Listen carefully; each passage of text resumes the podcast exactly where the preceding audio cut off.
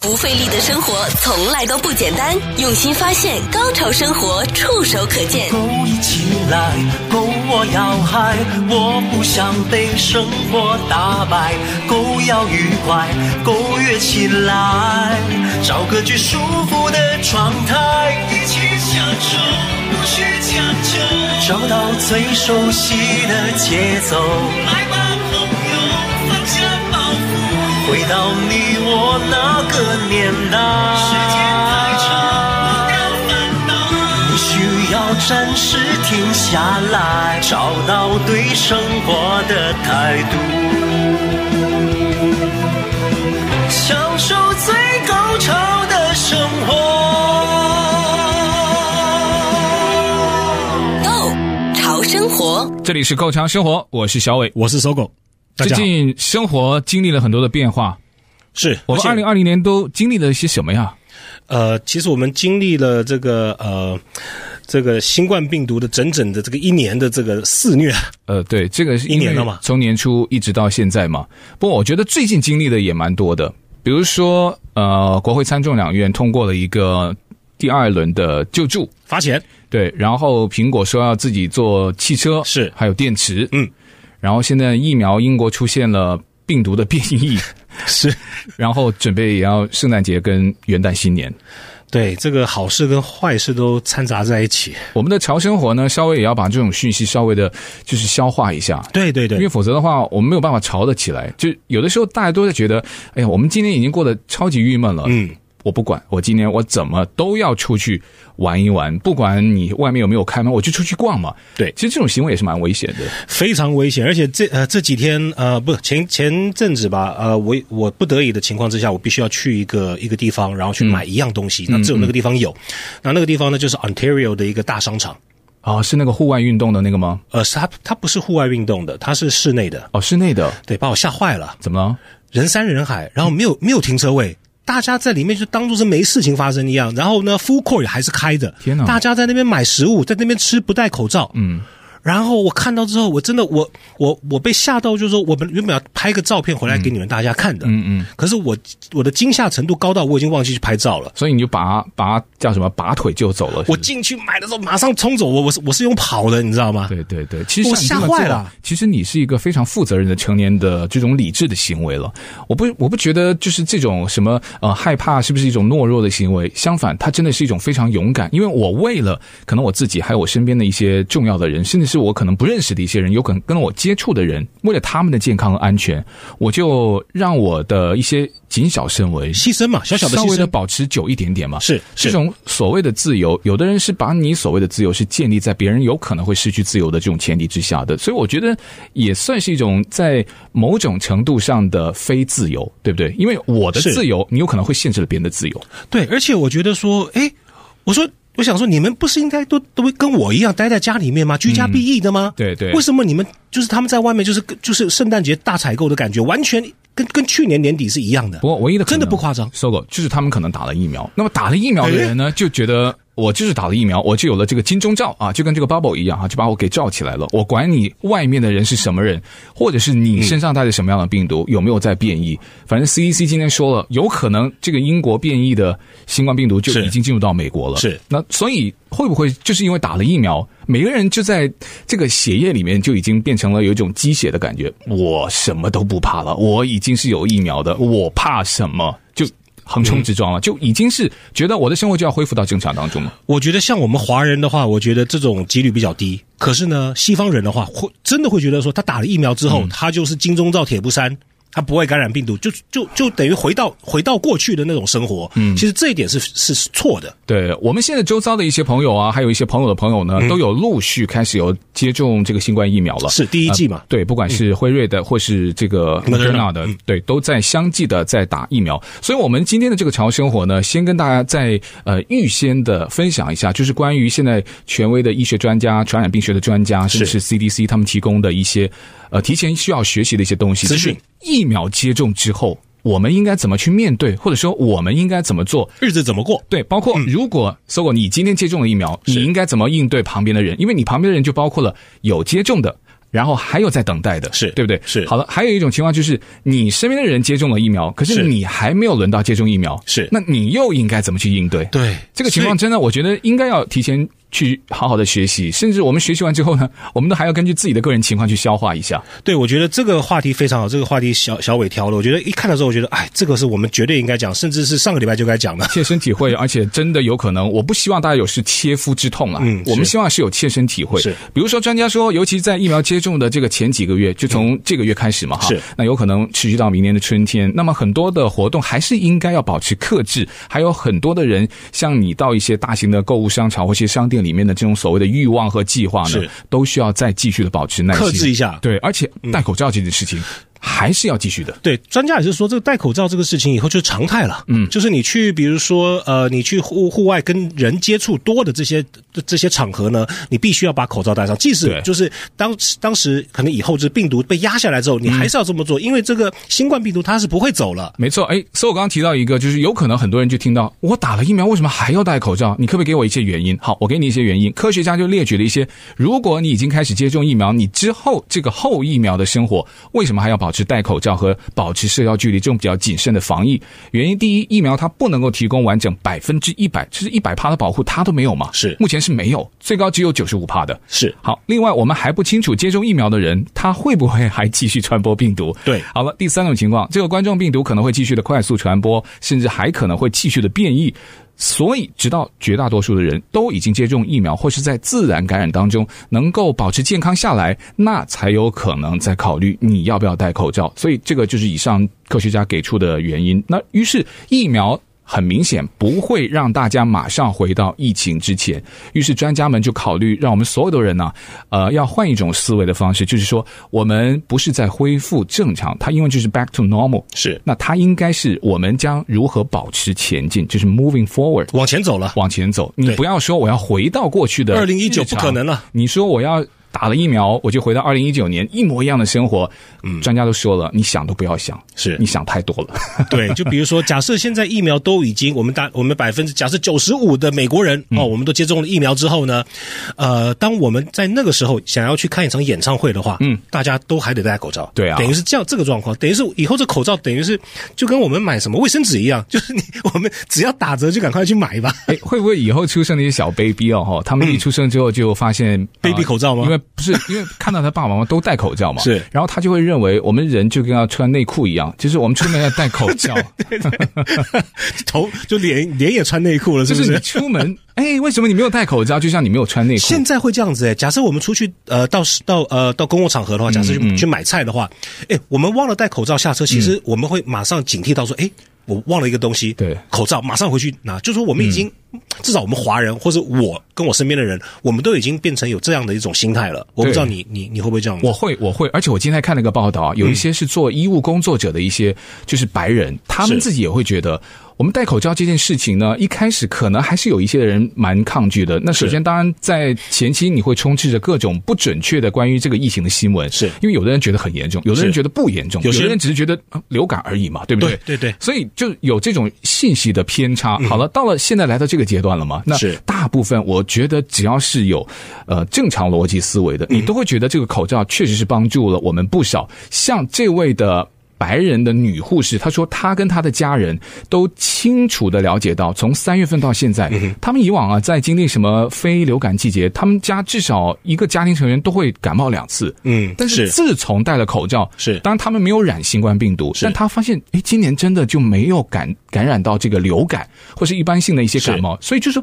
他这件事情对我们的身体，即使在日后没有了 COVID nineteen，可能会有 COVID 任何其他的编号的一些新的病毒，它都有可能会保护到我们日常免受一些其他病毒的侵害，所以这个也是一个蛮好的卫生习惯了。对，其实美国的这些医学专家他们做一个统计哦，今年的冬天跟去年冬天比的话，这个流感的传染真的是降到历史新低，就是因为我们这个呃新冠疫情呢，我们必须要能够要戴口罩啊、洗手啊，然后包括了这个 social distance 哦，这个安全距离。嗯，这个算是我们在这整个疫情这将近一年的时间里面稍微比较正向一点的收获吗我？们学这这是我们学到的好处，专家说，接种了疫苗之后呢，有的人是觉得安全了，但是我们要这么分哦。那么，因为接种疫苗它要分两剂嘛，是目前我们知道，打完第一剂大概是一到两周的时间之后呢，再打第二针。但是大多数的人现在还没有接种疫苗，所以他们的生活也包括我们了，我们我们也没有还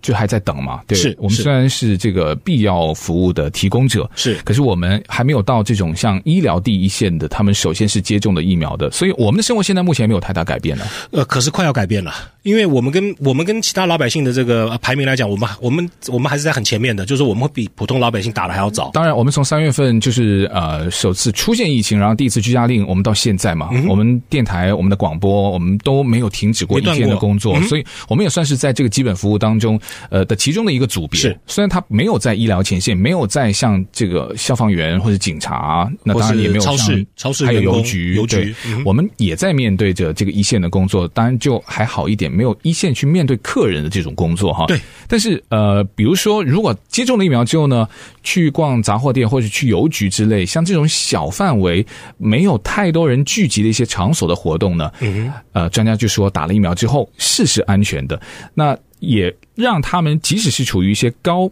暴露水平的地方的工作也会大大降低他们的风险，也就是说，他们打了疫苗，他有可能还是要在一些呃高暴露病毒风险的一些地方去工作。比如说邮局嘛，一大堆人在那啊边排队。那邮局的员工的话，他是暴露在这些客客人的这个面前，因为他每天还要接触很多的人。对嗯，这些得先打。打的话呢，对他们来讲是一个很好的保障。可对嗯是就像我们之前讲的，回到家他家人没打，对，没错。 所以这个就是为什么一线工人要首先获得疫苗的原因之一。但刚才我提到一个问题了，就是接种疫苗的人，他之后怎么去面对没有接种疫苗的人呢？首先，接种疫苗的人呢、专家说他还是要戴口罩，而且尽可能还是要避免去参与一些大型的团体或者室内的聚会，因为这对于他们自身的安全，还有对于他人的健康非常的重要。因为你还有在等待打疫苗的人，还不知道你打了疫苗之后会不会把病毒传播给他。虽然在你的身上没有问题，你是嗯已经达到了免疫，可是你会不会携呃，就是携带这种病毒传染给没有疫苗的？因为早期的数据就说，呃，这个好像希望或是机会不大，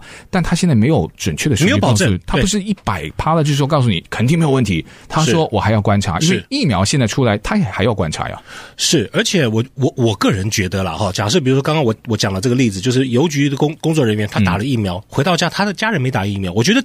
我觉得打过疫苗的人，我我个人认为是应该是一个家庭一个家庭的打，嗯，而不应该分开来。我觉得我觉得这样会比较好，可这样的话又会又会又会又会造成疫苗短缺。对，因为我可以这样说了，如果是从事基本服务提供者的一些工作人员，他们以及他们的家人，我觉得是这样子会比较好一点。因为对专家还提了一个非常有趣的数字，就是说，呃，因为现在的疫苗开发出来没有。大的副作用，而且有效率是达到九十五帕以上。是，但是也就是说，这当中还有五帕的人呢，就是还有五帕的几率，是他还是能够感染的他。cover 不到的，对对他有可能也没有症状，但他可能有病毒在身上，也有可能这五趴的病毒里面，他有可能极具传染性，都还不知道。对，或是被传染，对，因为这五趴，他可能对他没有没有问题，对但这五趴告诉你，我没有 cover 到，我剩下的那五趴就可能给了别人。对，其实五趴专家也说五趴其实也不算低啊。对，他说是一个不小的数字，哎，对，就是你打打完这个疫苗之后哈，你有百分之九十五就是你就没问题了。可没是你错你还有百分之五的几率会感染哦，所以还是不要出去的好，还是照旧戴口罩、保持社交距离。专家是这么建议的。所以呢，一般就说啊，一定要等到一个社区至少一个国家达到七十趴，就是百分之七十的人口接种了疫苗之后呢，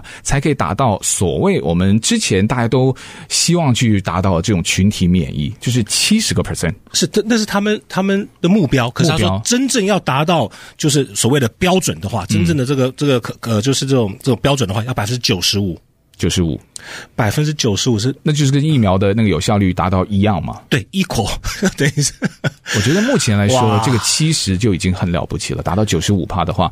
难度非常的大。好了，那第二个问题是，如果我的朋友和家人都接种了疫苗，那之后我们应该怎么去面对其他的人，或是我们的社会活动，呃，应该怎么去进行一些社交活动，包括像室内进行的社交活动吗？呃，应该是更安全吗？还有说，如果成群结队或是旅行的话，呃，那是不是都可以完完全全的放心呢？他说，因为你没有办法得知你去到那个地方，他周围的人是不是都已经接种了疫苗，所以还是仍然会存在有危险。对，不是说我们打了疫苗之后，它会在你的那个可能手背上就是纹那个什 么什么标志，在额头打一个印， 哎，那个时候不是说有一个什么健康码嘛，就是类似于像 是怎么没实行哈？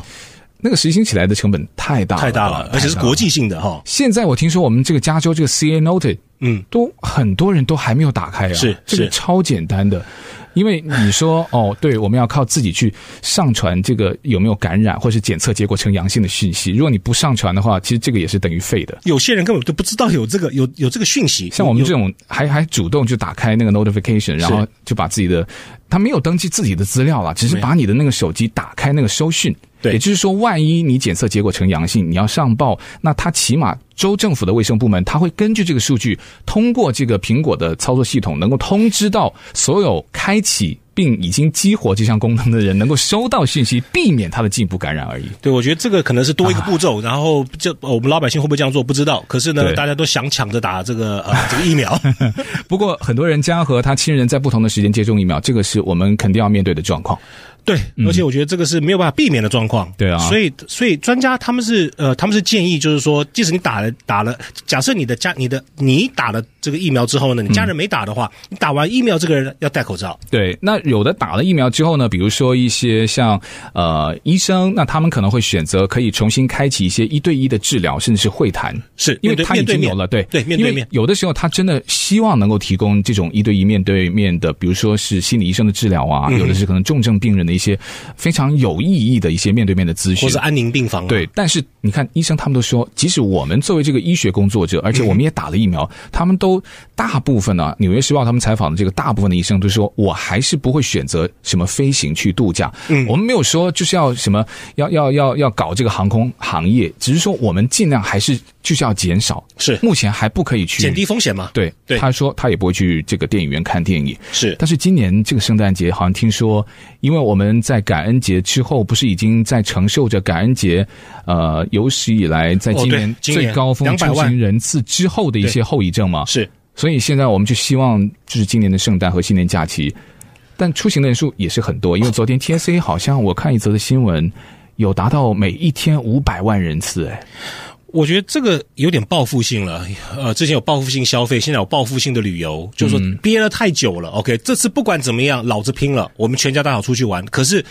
我觉得这样子，我觉得啊，怎么讲，还是不妥。所以这个就说，在某种程度来要说，这还是疫苗接种之后部分人呢、啊他最难驾驭或是最难控制的这种叫后疫苗的生活。是所以不管你家里面是不是有第一批要打疫苗的，或者说你可能会在这个优先的考虑人群当中嗯去打疫苗的，我们这个都是要大家互相去考虑、换位思考的一个呃嗯非常重要的阶段。不费力的生活从来都不简单，用心发现，高潮生活触手可见 g o 潮生活。好了，继续回到《构桥生活》，我是小伟，我是搜狗，说的这个疫苗，说着说着呢，会有一种莫名的兴奋啦。可嗯是看到街上这种人来人往，又是有一种莫名的失落。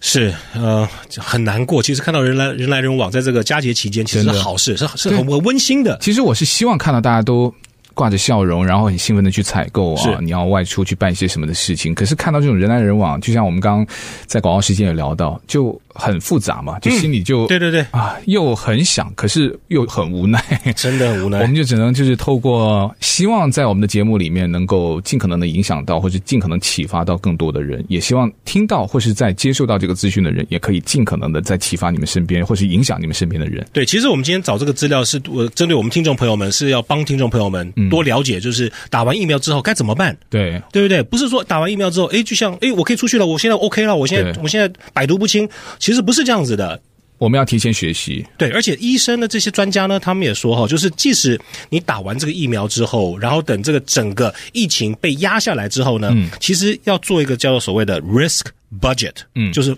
风险预算跟评估。对，风险评估很重要，因为一旦大多数人都接种了疫苗之后呢，这嗯种评估就真的更有必要了。因为毕竟在这种情况之下，也就是说有足够的人接种了疫苗，或者说也得过这个病，是所以他就自带了这种免疫。是那因此理论上来说，这种病毒是不太容易再去传播，于是就有助于保护因为健康原因他没有办法接种疫苗的人，因为有的人他是肯定不可以打疫苗。对对因为他可能有过过敏对对或者说他年纪有太大，或是他有呃慢慢性疾病等等。对，有的人他是必须要长期从事一些在室内拥挤人群工作的一些嗯人，他也是就没有办法，因为他可能即使打了疫苗，他都有可能还继续暴露在风险当中的。是是所以就说有助于去帮助到这些的人，而且至少有七十个 percent 的人需要获得免疫，才能够保护整个社区。刚才搜狗你提了一个，我觉得还蛮有呃参考意义的一种意见，或是推广疫苗的模式，就是从一个家庭再到一个社区，然后再到一个市，再到一个县，再到一个州，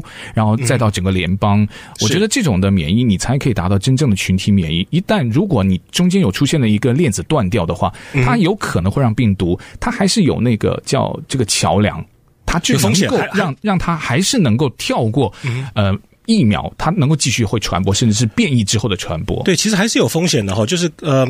怎么讲呢？就是因为呃那个是最理想化的一个状态之下，为什么？因为我们在美国的话，就是开车我们会流动嘛，我们会从这个社区到另外一个社区，有可能这也是传播的途径。所以，当然在在最美好的状态之下，就是从小社区开始做，哦，小的社区到市，然后可能到郡，然后然后郡 OK 了之后，就这个呃疫情被压下去之后，跟隔壁的郡一起再慢慢慢结合在一起。可是假设邻居的这些这些郡呢，它疫情还还很高的话，你就必须不要往那个地方跑，他们那边人也不要过来。可是这点很难做到，很难很难。对像我们加州就已经很难了。像有的人可能一是家人家族里面就住在不同的郡里面、不同的县里嗯面，那这点连自己家人都不可能做到。不过如果稍微乐观一下哈，就是。科学家就说了，当大多数人都接种疫苗的时候，时间大概就是在明年二零二一年的夏天吧。那在社区里面，比如说进行一些室内餐厅的用餐啊，或者是参加聚会，呃，我们说的是小型的聚会，还有坐一些公车，呃，还有一个肯定的就是吃饭对，明年的圣诞节家庭的聚会肯定不会像今年一样，就是如果前提大家都能够做好，而且疫苗能够全面铺开的话，嗯，明年的圣诞节应该就绝对不会像今年一那样。好，我们就往前看喽。 对，我觉得那那只能这样子了。那要不是可是 要怎么等一办年呢呐？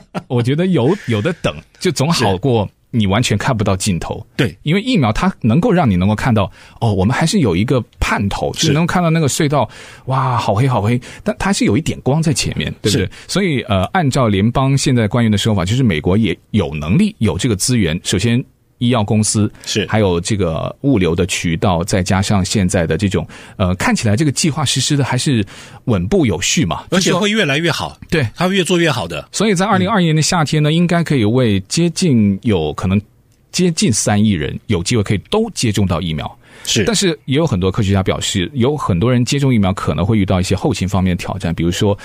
有的人他不愿意接种疫苗。有些人就是打死不愿意打， 我知道我身边也有有些人就说我肯定不打，我也有，你也有吗？ 我也有，就我他没有绝对不会打。我没有尝试去说服，或是我要去怎么质疑他，但我觉得应该有可能他会慢慢慢慢，接受吗？嗯，看到说大家打完都没事，其实对打这个对也对也没有说太大的呃风险，或是也不会对有啊什么很严重的这些这些呃就是 side effect。我不知道他需要什么样的一些参考，他会觉得把这种忧心放下，因为之前像什么儿童接种疫苗的那种，这么多年一直有就是考量啊，是像那个麻疹，你记得吗？我记得有一阵子在有在不 COVID 打了之前，对欧洲就就死灰复燃啊，是是然后就说有的地区它的接种率一低的时候，它就会让一些接种率高的地方重新又会有这种被感染的风险，是就跟当年的麻疹一样。对，其实这个是透过政府宣导。我记得我在小时候，台湾对这个疫苗打这个疫苗的这个政府宣导做的是非常的好，就是说、从小就是给你洗脑，就是说疫苗一定要打，一定要打，一定要打，你就自然而然就说就觉得说这个是一这个是我必须要做的事情，这对正常的。嗯，所以这个我觉得需要政府的这个介入。没错，嗯那刚才你也提到的，就是为什么接种疫苗之后，我们还要就是评估和就是计算一下我们这个感染的风险，因为我们都说了，疫苗真的确实是可以减呃减少个人感染的风险，但它没有代表说百分之一百嗯没有有百分之百的风险事情，对对，对没有百分之百的事情。所以呢，呃，这些呃科学家他们也说，当疫苗整个被呃对，当这个疫情整个被控制住了之后，嗯，比如说你一年呃一比就比如说你你的计划就是说你一年可能会出去玩可能三到四次的话，你可能就要评估，就是说那好，我我就我就不要去三次，我去一次，嗯就是你要稍微评估一下你你可很可能有会被感染的这个风险，你要对减低你外出的这些决定。对，而且随着大家从这个疫苗当中获得越来越多的保护，那么随着每个人的风险意识也逐渐的提高，是日常的出行和活动呢，会变得越来越接近正常。是对，是，那是但肯定不会回到一九年啊、这个得慢慢来，对对慢慢来。好，那最后一个问题就是，我们究竟在这个后疫苗的时代，嗯，新的常态会长什么样子？你有想过吗，搜狗？呃，就是大家都都还是戴着口罩喽。在公共嗯场所的话，看电影，假设电影院开了之后，我觉得看电影的话，口罩是必须要戴的。对哦，还有呢？看演唱会，看演唱会，对张学友来的话，对，看演唱会，看演唱会我们都戴口罩嘛。你不会想到以后就变成线上演唱会了吗？我觉得不会，我觉得会回到真以后，假设疫情被压下来的话，嗯我觉得会这些会恢复的，需要时间。因为的确哈、哦，线上演唱会跟你在现场看哦，你可以跟他一起唱或一起欢呼，嗯线上好像没有办法能够取代得了。嗯那个感觉是绝对抓不到的。对这再透过线上来来来来来做的话，我觉得不不，我我个人不喜欢。所以你也是看演唱会会跟着一起唱的人了。我会啊，当然会啊，所以这个就真的老歌啦，那些老啊，当然当然，新歌你就只是在看而已 啊就是了。我新歌我不会去 那，就新是人我不线会上 线上就 好了。好，是那还有一个，我就觉得大家也要考量的，就是呃，就是很认真的再去思考一个问题，呃，这个疫苗究竟它持续的时间有多长？是因为这个你可能你自己也要有个概念嘛，就是哦，我打了这个疫苗之后，它究竟可以持续是六个月还是一年它？的有效期是不对是，？而且病毒变化之后，我需不需要再跟进？嗯去是注射新的疫苗是那是不是跟以后的流感疫苗也都一样？要在这个流感季节到来之前，先打新冠的疫苗跟流感的疫苗，我们要怎么去打？二合一吗？每一年都要接种吗？是那以后的保险要不要包？也都包在里面吗？这个应该保险公司是会包的，也要再想一预想防这。是预防性的嘛？对对对，那反正总之就是预计明年冬天病例数和住院病例还是会增加，但似乎夏天的月份稍微的增长会慢一点。但一切是都是要看疫苗的有效性，然后大家的这种防疫的程度，还有生活习惯上面是不是会做一些牺牲和改变。对，其实科学家也建议，就是说，呃，当然我们现在有个 timeline，然后大概明年暑嗯假、明年冬天会怎么样？可是呢，也不要抱着太乐观的态度，因为这这个病毒它一直在不断的变化，对，所以我们还是要严阵以待。对，而且嗯呢，现在像在美国里面的一些检查哈，它都没有办法检查出这个病毒的基因序列组，所以是这个也是在检测手段方面的一个短处。也就是说，我们有人检测它呈阳性，可是是这个阳性它究竟是这个变异的病毒，还是说还是原来的病毒？这个不知道对，你要打的那个疫苗，万一以后可能疫苗会有区别的时候，这个检测你也要告诉大家，这个基因是不是已经出现了就像流感，它有不同的不同的对这个对组合嘛，对不对？对哦你今对年打的就是跟可能跟去年不一样，没错，对，所以这个就不知道了。对，唯一我们可以坚持下去的就是希望我们的这个好的卫生习惯，比如减少握手啊、拥抱啊，是握手现在不可能了， 然后吹蜡烛就是我吹，你就不要不要来吹我的蜡烛。 拿个扇子去那边扇吧。对对，对这个其他方面的疾病的患病的风险是大大降低，我觉得是这个也算是蛮好的回报了。对，卫生习惯也改善了，真好了。好。嗯，谢谢搜狗的分享，谢谢大家那我们也感谢听众的收听。那希望今天的内容也对你有启发和帮助，也希望可以订阅我们的 Podcast 以及 YouTube 频道的订阅“购潮生活 ”G O 购新潮的潮。好了，我们今天节目聊到这边，拜。来。我